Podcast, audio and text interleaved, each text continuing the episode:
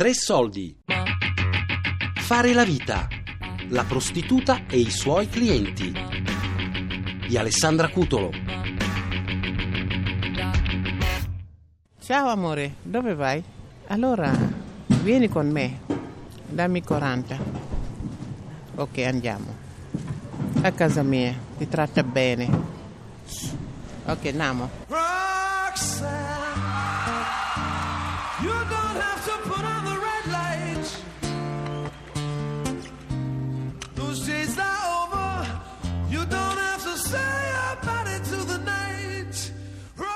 questa fase iniziale, ho detto goliardica, che poi un po' tutti possono avere, che però si accentuò. In me, andavo poi a fare viaggi eh, in treno, tipo in, ehm, all'Oktoberfest, eh, a Monaco, eccetera, eccetera, io mi ricordo che subito dovevo prendere un taxi e che coinvolgevo anche là gli altri, però magari ero eh, giusto io e un altro che andavamo così, e quindi in questi grandi bordelli di Monaco, di Baviera, che erano qualcosa di di esagerato, cioè tu entravi in queste stanze, queste case, palazzi interi a luce rosse, ogni palazzo aveva un appartamento, ogni palazzo aveva vari appartamenti, ogni appartamento c'era un bordello con la sauna, i massaggi, le cose, e quindi che tipo per 50 marchi riusciva ad avere donne che o era la- l'idea dell'adolescente, del giovane ragazzo, o comunque veramente erano belle che sembravano delle vere star, insomma.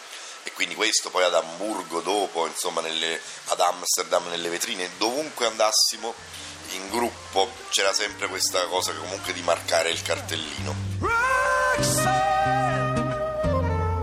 you don't have to put on the red light.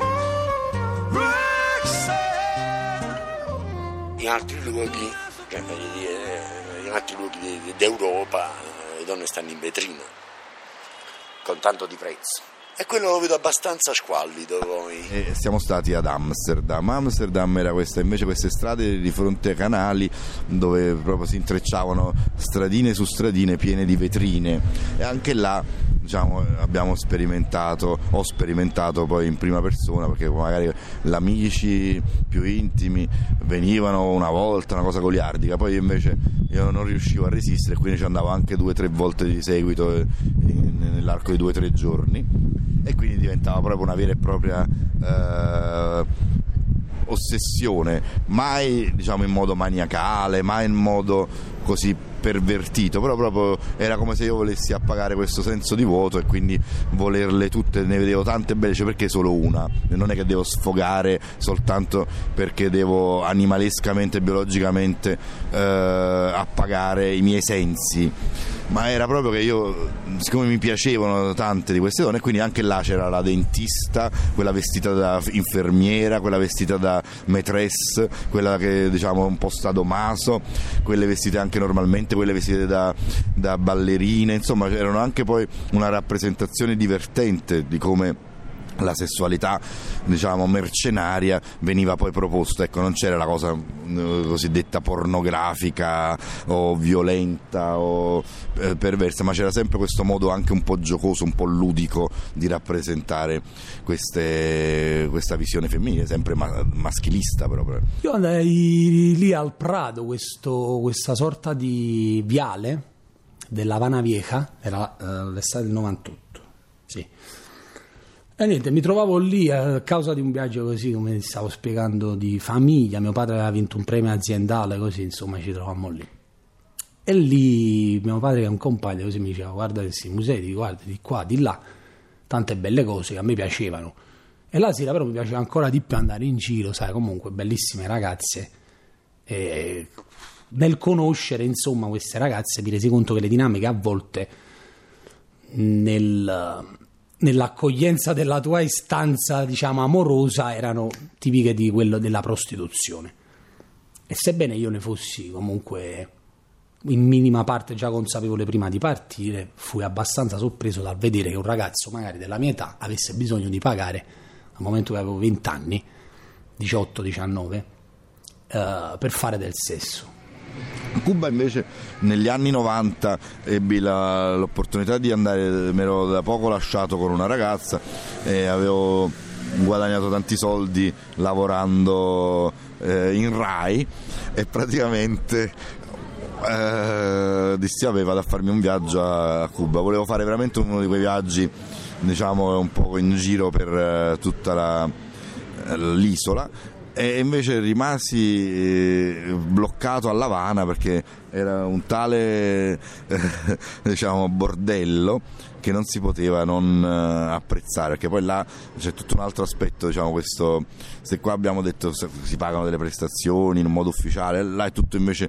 ufficioso sia perché rispetto al regime non ci può essere una prostituzione ufficiale e sia perché veramente io devo dire la verità tranne la prima sera e l'ultima sera che pagai una ragazza la prima sera e due ragazze l'ultima sera perché volli fare questa cosa a tre col tassì che ci portava dietro, così un po' alla Cassavetes così un po' così veramente vizioso avere questo e fui anche derubato poi da queste due ragazze di alcuni indumenti eccetera eccetera. Tranne queste prime, prime e l'ultima sera quindi proprio esercitare questo potere dell'occidentale schifoso imperialista che va là e paga la ragazza. In realtà ebbi mi ricordo addirittura eh, tipo una decina di ragazze nel- in, questi- in questo mese con cui restai a La e però proprio ehm, si trovavano così per stare tu col tassì o col tuo eh, personale ehm, auto affittata eh, davi passaggi durante la giornata o a mare o sul lungomare eccetera eccetera facevi amicizia andavi a bere andavi a mangiare una cosa e loro venivano così proprio perché piacevi così. E questa cosa inevitabilmente comportò che nei primi casi, sai, comunque mh, non mi sembrava il caso e quindi non lo feci. Però poi, insomma, la guida che, che c'era lì ci spiegava che non era una pratica così, diciamo, esecrabile lì da loro, ma la consideravano proprio una maniera attraverso la quale i turisti, diciamo in maniera molto così, sfruttando un po' la situazione senza dubbio, restituivano un po' di quella ricchezza che a loro è stata in qualche modo negata dai processi storici e politici, no? E quindi queste ragazze bellissime in effetti si davano a te attraverso questo- questa tua disponibilità economica che non consisteva proprio nel pagare per l'atto sessuale, ma proprio nel farle stare bene per giorni, per tutta la durata magari della tua permanenza lì. E per queste ragazze, insomma, significava proprio il loro tempo libero, lo stare con una persona, eccetera, eccetera, cosa che facevano abbastanza, almeno devo dire, cioè, con tutto se stesse, così, insomma, una cosa abbastanza sincera. addirittura mi ricordo ero in un'abitazione privata e mi arrivavano, io davo, elargivo numeri di telefono durante la giornata girando questo coce, questo autista per le spiagge così e la sera mi arrivavano 3-4 telefonate dovevo solo scegliere con chi uscire però là non, non mi sento di dire che abbia frequentato delle prostitute se non la prima e l'ultima sera. Ho avuto queste ragazze che però ma- magari si accontentavano di una cena e anche quelle che non immaginavano mai di essere selezionate tra virgolette per un matrimonio o una scelta di vita forse eh, erano contente in sé, di per sé di frequentare un italiano anche piacente insomma come po- potevo essere io allora non forse più adesso e- però allo stesso tempo di, eh, di- oltre che di frequentare un italiano eh, di avere una cena gratis o un aperitivo gratis o una discoteca gratis insomma questo era il senso il loro modo di, eh, di prostituirsi. You know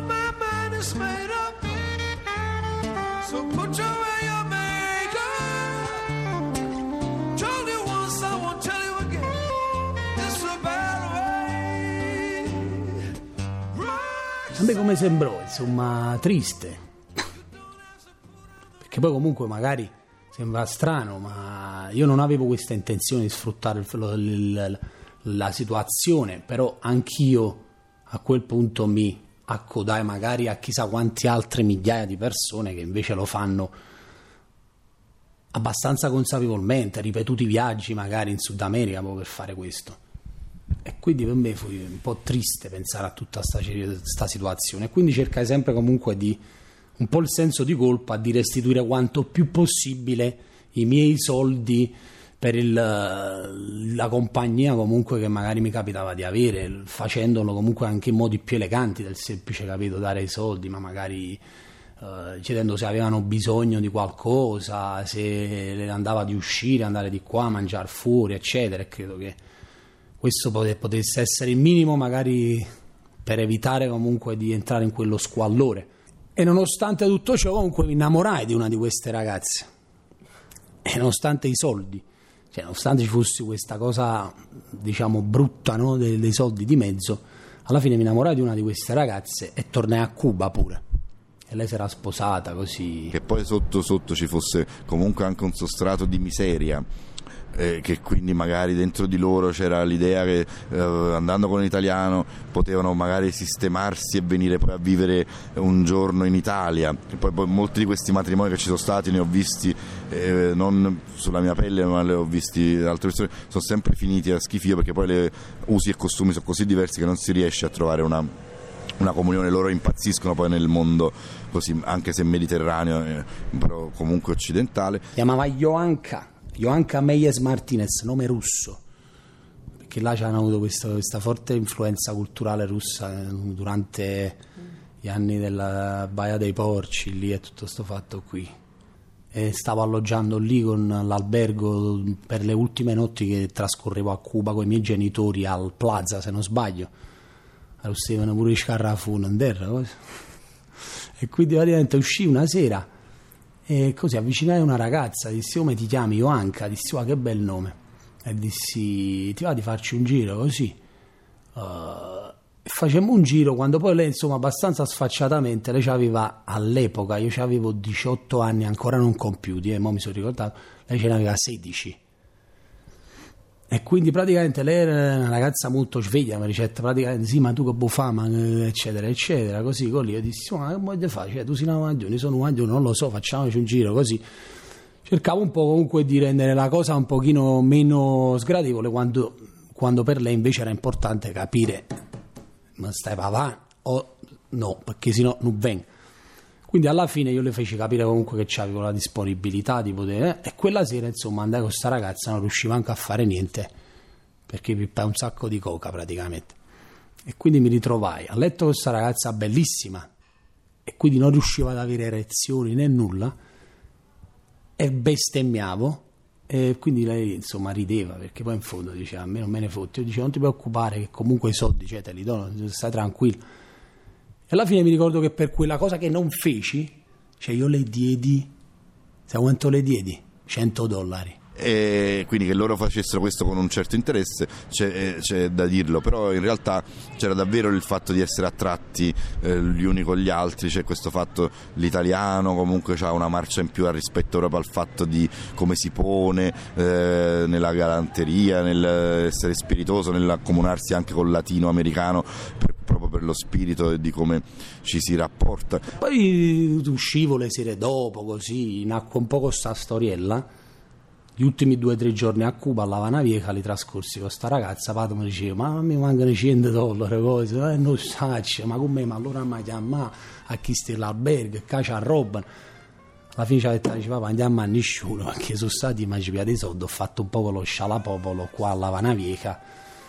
Però mangi divertito, se mi fa piacere per te, a papà basta che dice.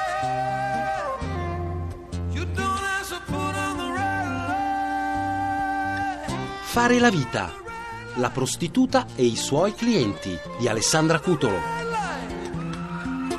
Tre soldi è un programma a cura di Fabiana Carobolante, Daria Corrias, Elisabetta Parisi e Lorenzo Pavolini. Podcast su tresoldi.rai.it.